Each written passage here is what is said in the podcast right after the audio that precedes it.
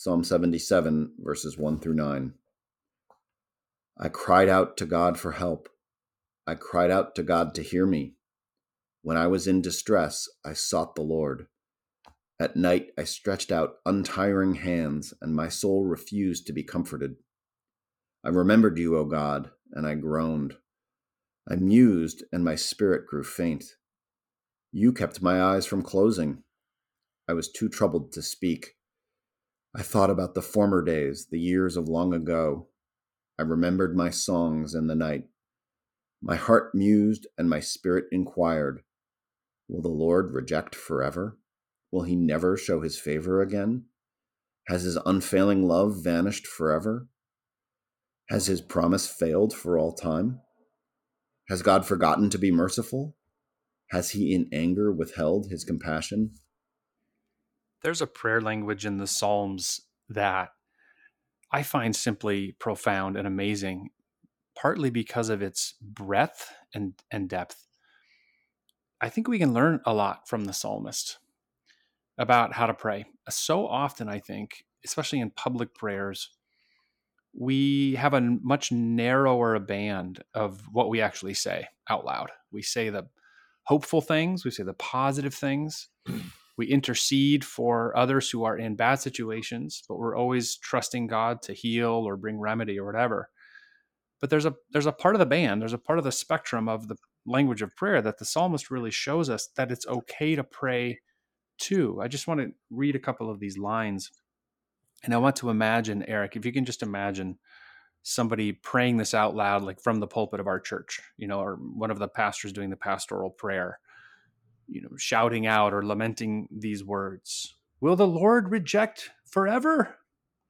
Will he never show his favor again? Has his unfailing love vanished forever?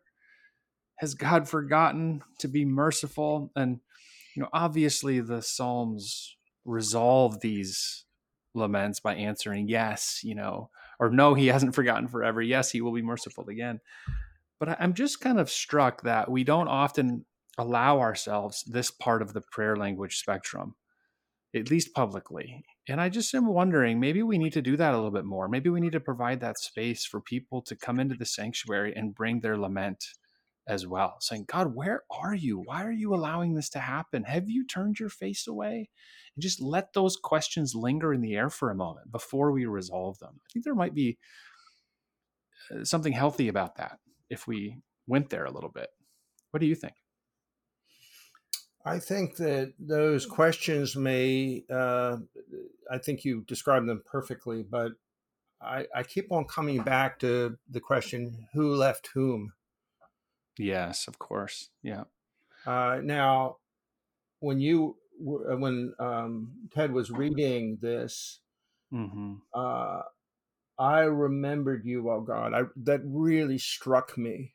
Mm-hmm. And uh, this happens with uh, the Psalms. It happens with the entire Bible.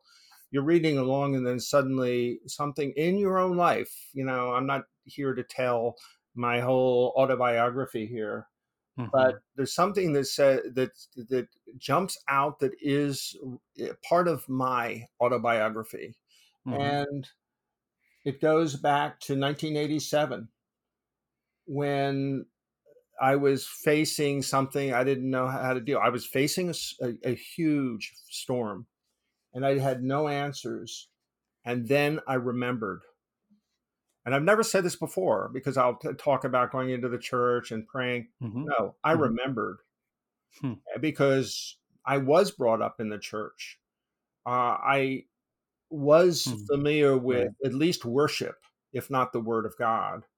Yeah and I honored it. You know, I, I, I knew that it there was something awfully right about it in my life, even though I was living maybe a parallel life apart from it. But when I remembered, I took a very abrupt uh, turn from where I had been going, and everything has changed because of that turn. I remembered. And I think the memory, and I, I write about this here, uh, it is as if the biblical story of Eden, uh, the Garden of Eden, is somehow intertwined with who we once were that now seems lost forever. I would redo that a little bit. I would say that reminds us of who we once were. And God is so gracious that he can restore us to that condition because of the cross of Jesus Christ. Hmm. H- have I mentioned this? There's a woman who comes through communion every Sunday, and when she dips her bread in the cup, she mouths the words, I remember.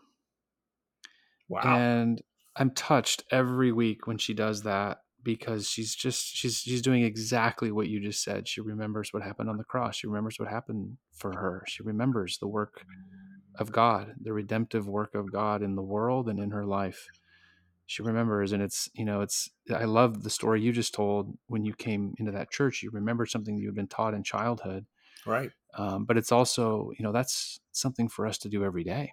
I remember. I remember, Lord. Thank you, Lord. I remember.